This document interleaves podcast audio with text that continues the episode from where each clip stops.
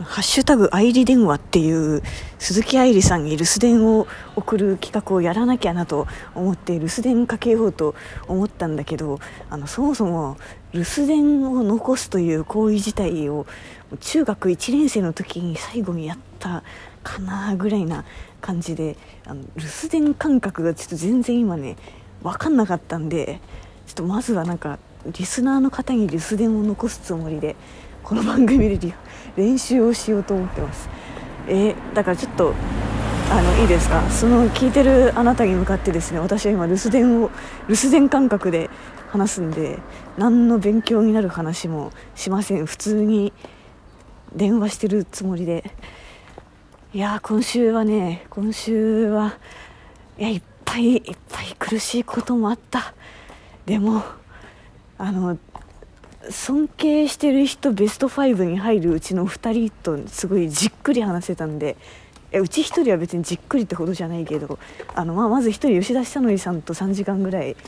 喋りましたね。なんかすごいあれあれもなんか辛いこともあったんだけどあの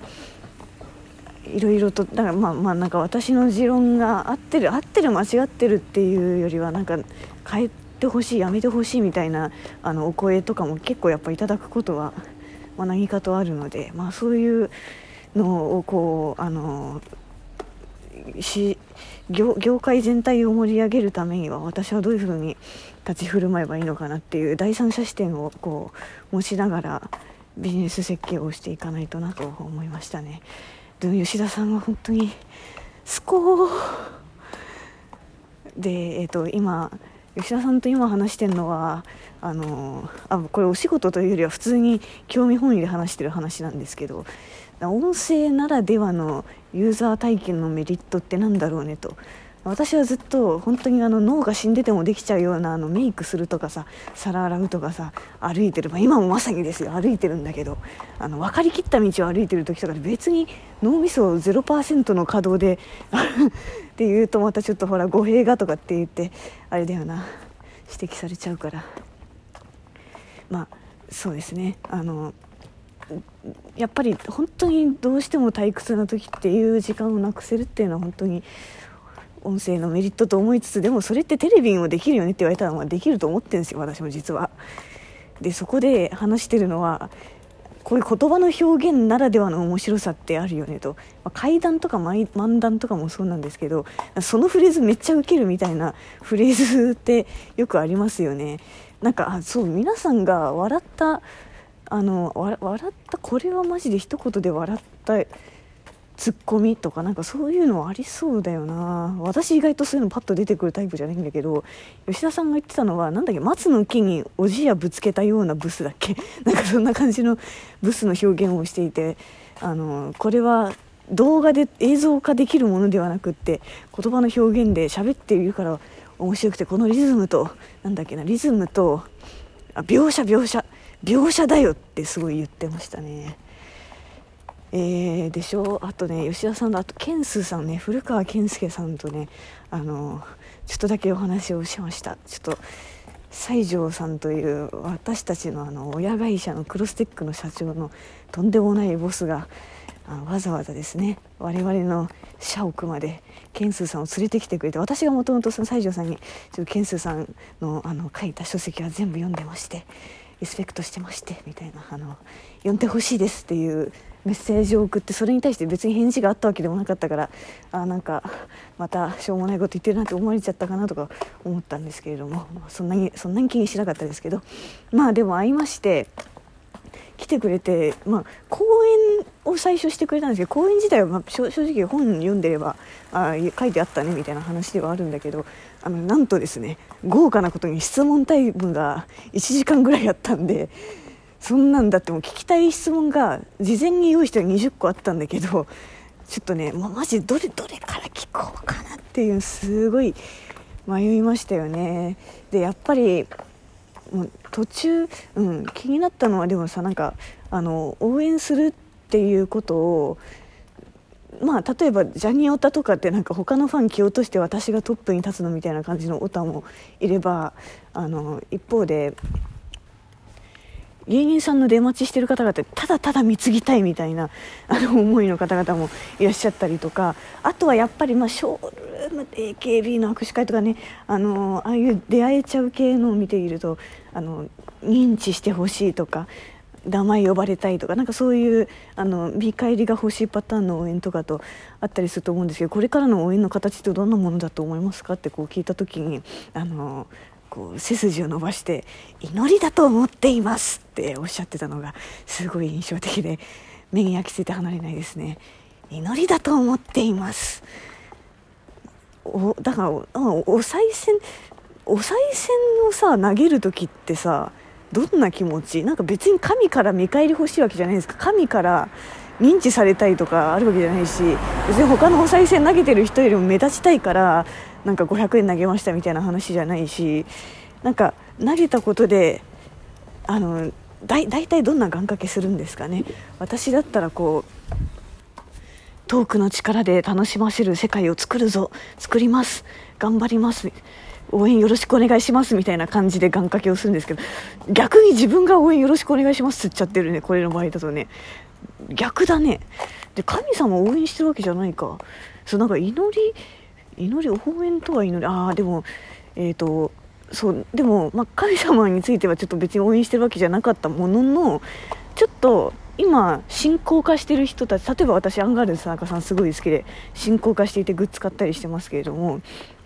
なんか田中さんずっと応援していることでいつか田中さんにいいことがありますようにっていう祈りでもありもちろんなんかあの認識されたらどんな感じになるんだろうなまあでもそれもあるとは思う正直まああのねそれに越したことはないとは思うけれどもけれどもでもなんか田中さんにいいことがありますようにっていう気持ちは嘘じゃないんですよね。でも、うん、なんかこのやっぱり私はどちらかというとあのデデザイン思考とか好きなタイプであの人のインサイトをとにかく考えるのが好きなのでなんかこう車に構えてるとかたまに言われるんですけどそうじゃなくてこう本当に本能的に人はなぜその行動をするのかっていうのをま考え考えるし別にそれ遠慮なく言うんですよ。例えばねあの彼女にプレゼントを渡しますとそのプレゼントを誕生日プレゼントとか送る時に何を考えて送るかどういうふうに検索して送るかっていうのをインサイトで言ったらその彼女にとってあ本当に私のこと分かってくれてるなこの人はって思われたいとかえーとまあ、彼女がきっとそのプレゼントを渡したエピソードを女友達たちに話す話したりインスタにアップしたりとかするだろうからそういう時にあこの彼は本当にあのよく分かってるセンスのいい彼氏だなっていうふうに思われたいとかみたいななんかそういう、ね、あの自分がどう思われたいかっていうのが人間がこのコミュニティの中で生きている限り絶対に生じるところだっていうのが、まあ、インサイトだったりするんだけど表層的なニーズで言ったらあの彼女に喜んでほしいとかっていうふうになるわけですよ。でいや別に嘘ではない。それは彼女に喜んでほしいのは本当に真心だと思っちゃいる思っちゃいるんだけどなんかあの目の前にいた陽く君にあのその質問をした時になんか本当になんか彼女に誕生日プレゼント渡す時ってどんなどんな気持ちで渡すって言ったらなんかすごいそっくりそのままですよ。あのえ彼女に喜んでほしいと思ってとかって言うからなんかそれがちょっと面白くて 面白くてなんか真心で本当合ってると思うんだけど合ってるはずなんだけどついとっさに嘘つけっつっちゃったんですよ。でなんかそれがちょっとねあの勢いが良すぎてあの周りの席の人たちがの心理的安全性を奪うというね他の部署の人たちがえなんかえラジオトークのあの井上さんってすごいキレる系なんだ？みたいな感じにあのなりかけてですね。あれは本当にマジで迷惑かけたなと思ってあの反省してます。一番かわいそうなのは陽生君であの真心をそのままあの恥をし恥ずかしくも思ってないと思うけど正直に素直な気持ちを伝えたら急にキレられるというね。まあでもそろそろね私もそのねインサイトとかよりもあのビジネスセンスを身につけることに集中しなさいというね教えをね本当連日いただいてるんでねちょっとなんかこうあのそうななんか言い方悪いけど金が動く心理っていうかなんか今まではこうどうしたらユーザーまあ言ってしまえば NPS が上がることとかユーザーが自然と増えることとかに集中してあの物事を考えていたんだけどなんかそれそれはそれでその脳みその人がいてもいいんだけど私はあのちゃんとですね事業全体をですね、えー、責任を取るもっと言うと市場全体を拡大することの責任を取るぐらいのつもりであの市場をリードしていくような視点を身につけないといけないなと思っておりますので、えー、全然このサービスと関係ないこととかも含めたもうちょっとビジネス的なね意味での成功してる人たち